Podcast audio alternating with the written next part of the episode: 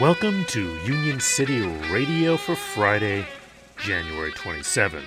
This was a guy who, when we told him, listen, we're taking, you know, important people down to Crystal City. We take generals, we take, you know, government people down there. You know, we we're that kind of professionals.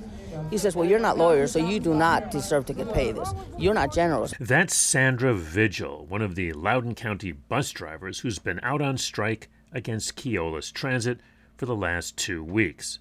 I spoke to her on the picket line earlier this week. They called us heroes during the pandemic because we were here no matter what. The majority of us are foreigners here. Most of us left our country because we had no choice. We had to look for a better life. We all wanted that American dream. Okay? We're having a nightmare right now. You know, right now we're standing up for what we stood up before in our countries for fairness, for justice. That's what we're standing up for, for doing the right thing. On today's labor calendar, the Loudoun County Transit Strike picket line continues today. Complete details, dclabor.org. Click on calendar. Today's labor quote is by striking transit worker Sandra Vigil.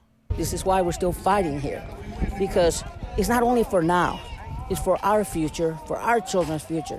In today's labor history, on this date in 1734, New York City maids organized to improve working conditions.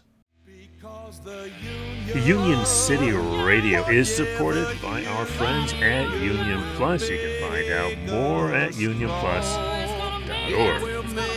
This has been Chris Garlock, and I'll see you on the line.